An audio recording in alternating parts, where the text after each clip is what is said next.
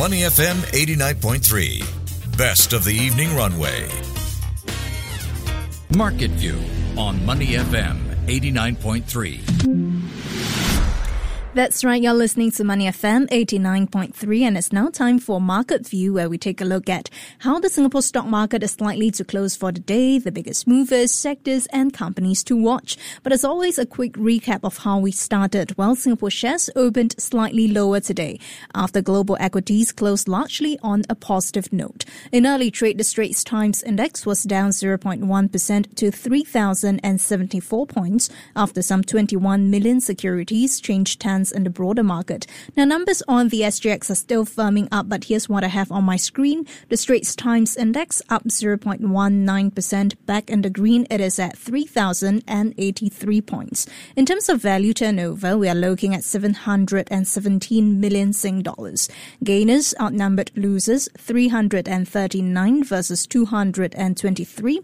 Top five movers by value, we have here D B S, U O B, Singtel, O C B C and S I A. And heavily traded securities included MedTex International, CTrim and Thai Beverage. Now, in terms of companies to watch for today, we do have N I O, which is an E V maker. It sank deeper into the red with a net loss of four point six billion yuan, which is eight hundred sixty-eight million Sing dollars for the third quarter of F Y twenty twenty-three. Now, elsewhere, from U S job openings falling to a more than two and a half year low in October, to China blue chip stocks hitting five year lows. We've got more international and corporate headlines in focus for you. And joining me on the line is David Poh, Head of Investment and E S G Strategies, South Asia at Amundi. David, welcome. Hi. Thank you very much. Thank you for having me. Great to have you. And David, let's start with the Singapore stock market as usual. How did the S T I fare today? Any surprises when it comes to the biggest movers? Well, uh, it's pretty uh, flat and boring today. Uh, the only surprise, or rather expected, is the C O Es for cars yeah. remain pretty high. Yeah, the Cat A category rising by far from eighty-five thousand to eighty-eight thousand. Well, the big positive surprise is uh, open category just dropped by another five thousand. Well, still remain very high though. Since you talked about C O E, let's zoom in on some of the companies mm. to watch. Uh, N I O in particular, it sank deeper into the red, a net loss of four point six billion yuan for third quarter F Y twenty twenty-three. But we saw shares up some five percent on news of cost cutting. Now, I know you don't really comment on individual firms, but if we look at the wider E V market though, David, do you think E V firms can continue that kind of price competition we saw at this current rate? Um, iron sharpens iron, man sharpens man, right? And I'm a firm believer of competition. Uh, mm. Competition is healthy because it really removes the inefficient operators and the manufacturers. And these scarce resources can then be automatic, uh, optimally allocated. Uh, if you look at the global car manufacturers around the world, there are fourteen major global companies with sixty major brands. Mm. And this does not include uh, local players. Uh, with so many car manufacturers out there, I'm sure there are a lot of uh, duplication of resources and a lot of wastages.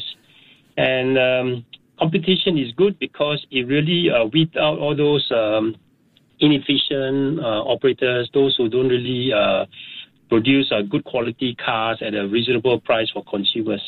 And co- competition really helped benefit the, the, the world as well. It saves a lot of uh, scarce and depleting resources. And consumers in the end also will benefit. Uh, this reminds me of a story long time ago when I was a kid, right? We have I don't I don't know whether you know about the V H S and the Betamax competition. Mm. Uh, both of them were competing. It's a video recording, tape yeah. recording, and ultimately both failed, right? Mm. Because new technology came into play, the C Ds and the U S Bs. So going by the rate that the E V players are cutting prices, Tesla taking a hit in China as well, do you think we mm. will see more consolidation in the near term? Yes, definitely, which is why I brought the topic about this uh, consolidation within the video recording space. I think in any sector, any industry, competition is good. Uh, with uh, so many brands out there, it is good to have competition to weed out uh, inefficient operators. And I believe that this competition will continue in the near future.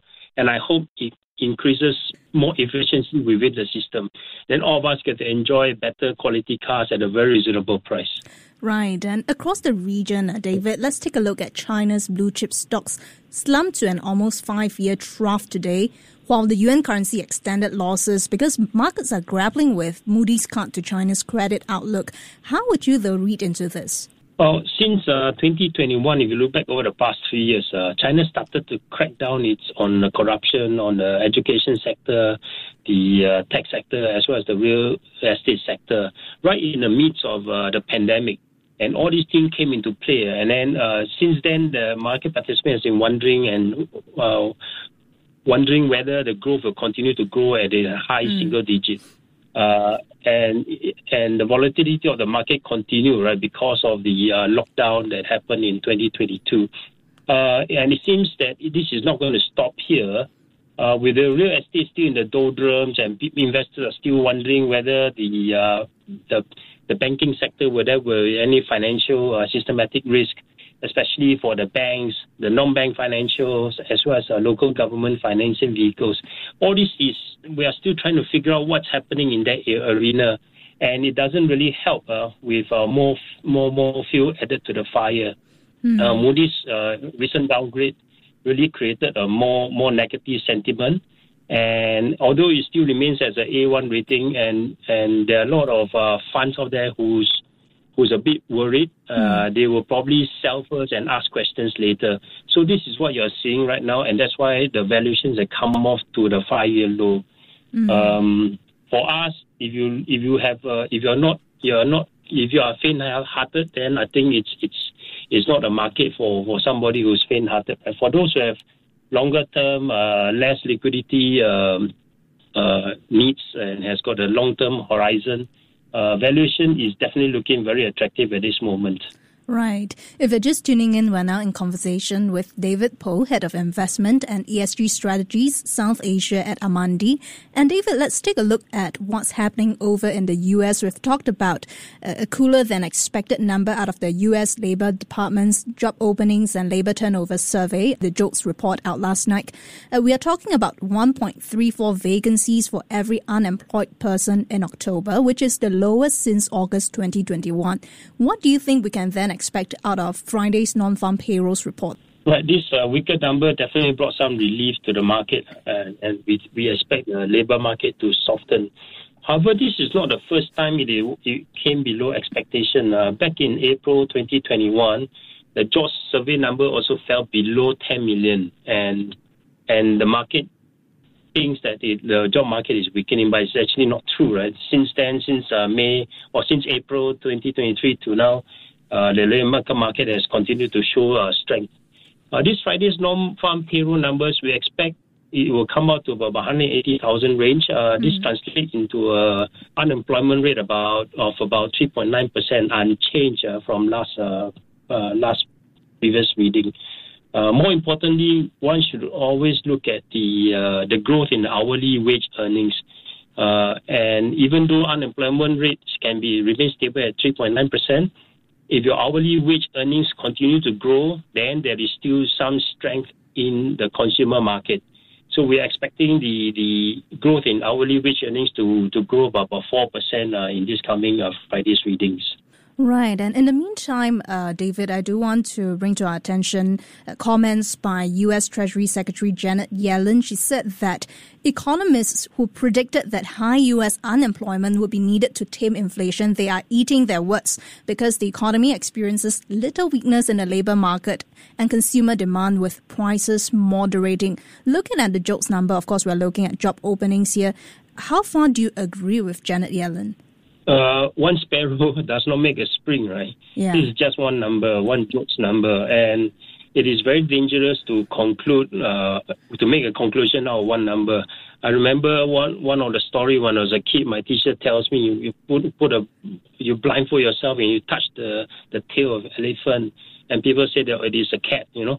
So one number doesn't really tell you uh, what is really happening to the macro picture.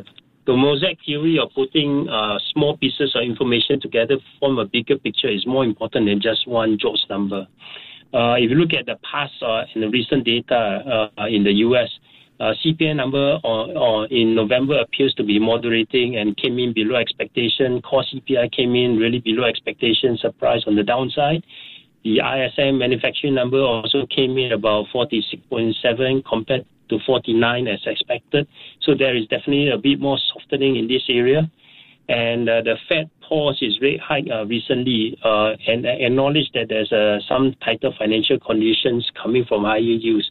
So these are these are some numbers that give us an indication that there is really some weakness in the economy, but not as, as weak as uh, what some economists are saying. Right. Thanks a lot, David. That was David Poh, Head of Investment and E S G Strategies, South Asia at Amundi. Before, before acting on the information on Money F M, please consider if it's suitable for your own investment objectives, financial situation, and risk tolerance.